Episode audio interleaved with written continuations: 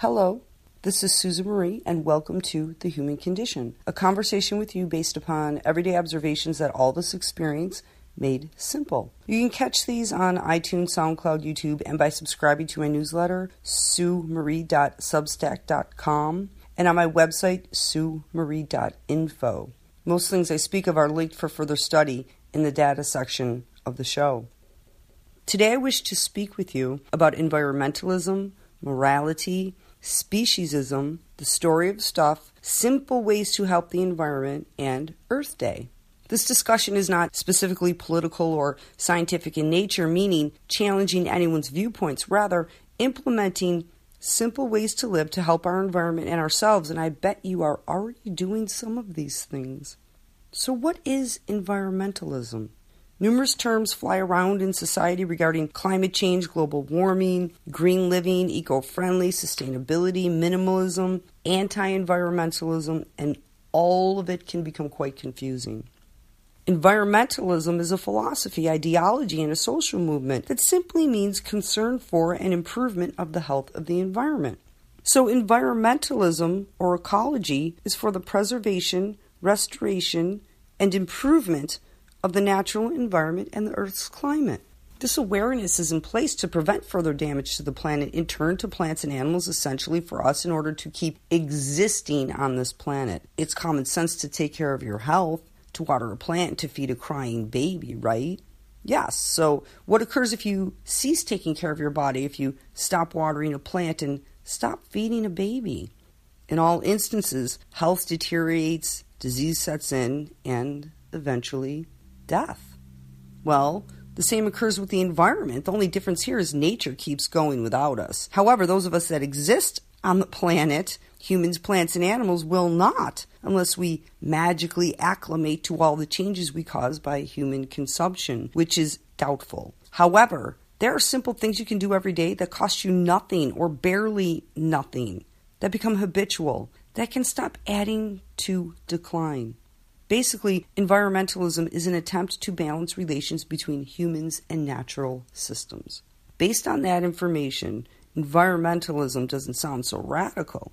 That's because it's not. When you take human behavior and self reflection into consideration, ideas that helped formulate environmentalism have been occurring for centuries. For example, in Shakespeare's Hamlet, Act 2, what a piece of work is man! How noble in reason, how infinite in faculties, in form and moving, how express and admirable, in action, how like an angel, in apprehension, how like a god. The beauty of the world, the paragon of animals, and yet, to me, what is this quintessence of dust? Man delights not me. Hamlet is expressing sadness over the difference between the absolute best that humans can be compared to how humans truly behave. And the great divide between that is what depresses Hamlet. This is the human condition. Philosopher Rene Descartes in 1637 in the Discourse on the Method wrote, I think, therefore I am, which means our own skepticism must be considered because we lack certainty. In addition, the belief that one's own beliefs cannot be trusted as fact leads to irrefutable fact that one does indeed exist due to knowing that one's beliefs cannot be trusted. So, what does Hamlet and Descartes have to do with the environment? They challenge self reflection and the superb knowledge we are all gifted with as humans, that our thinking selves are dominant over the consciousness of plants and animals, of the environment itself. So, if that is fact, why then do we continue to ignore taking care of the environment as much as we care for our car, our homes, and material things like a piece of jewelry or a boat?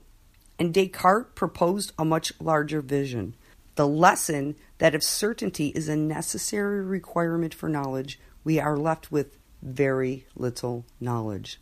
The challenge is that if certainty is not required for knowledge, then what is? And that is exactly why Hamlet was sad about the existence of humankind.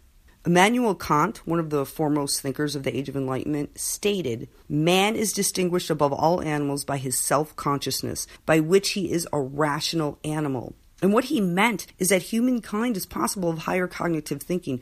We can make choices, decisions, and plan things out. Plants and animals have affective consciousness, which is emotion, but not higher cognitive processes like humans. Sigmund Freud, psychoanalyst, created a model of the mind separated into three tiers the conscious, the subconscious, and the unconscious mind. And from those findings came metacognition, which is thinking about one's thinking and referring to the processes used to plan, monitor, and assess one's understanding and performance. And that is critical awareness of one's thinking and learning and oneself as a thinker and learner. Metacognition is the difference between humankind and plants and animals. Why is it important to mention all of these statements from philosophy to psychology to art? Because they all show absolute proof that the human brain is possible of yet to be discovered higher realms of functioning, even more so than plants and animals, yet at the same time, humankind fails at reaching its fullest cognitive potential. This is why I prefer St. Augustine's version of I think, therefore I am, from the city of God, which plainly states, I make mistakes, therefore I am. Which brings me to speciesism.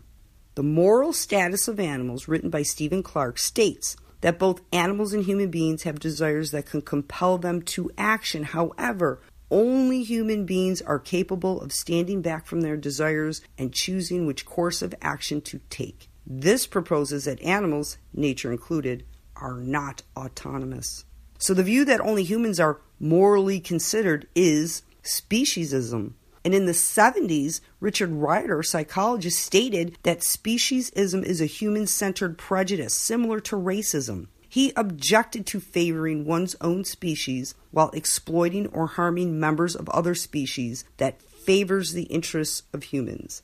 Speciesism allows the interests of one's own species to override the greater interests of members of other species. In turn, this brings me to the documentary The Story of Stuff, a must see 20 minute short film released in 2007 that outlines production and consumption patterns in humankind, specifically the United States, but it affects the whole world.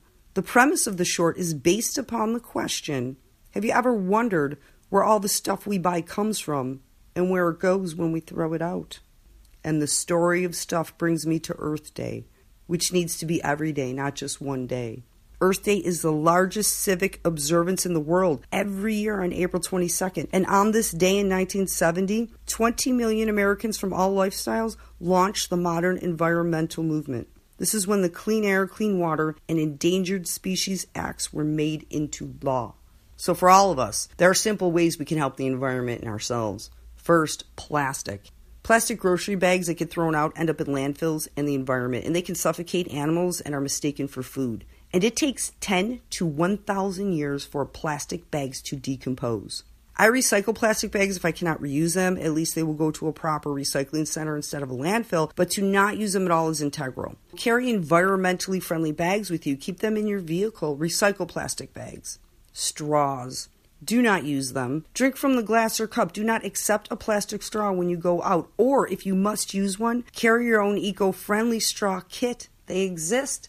Did you know that every year we use 1.6 million barrels of oil just for producing plastic water bottles?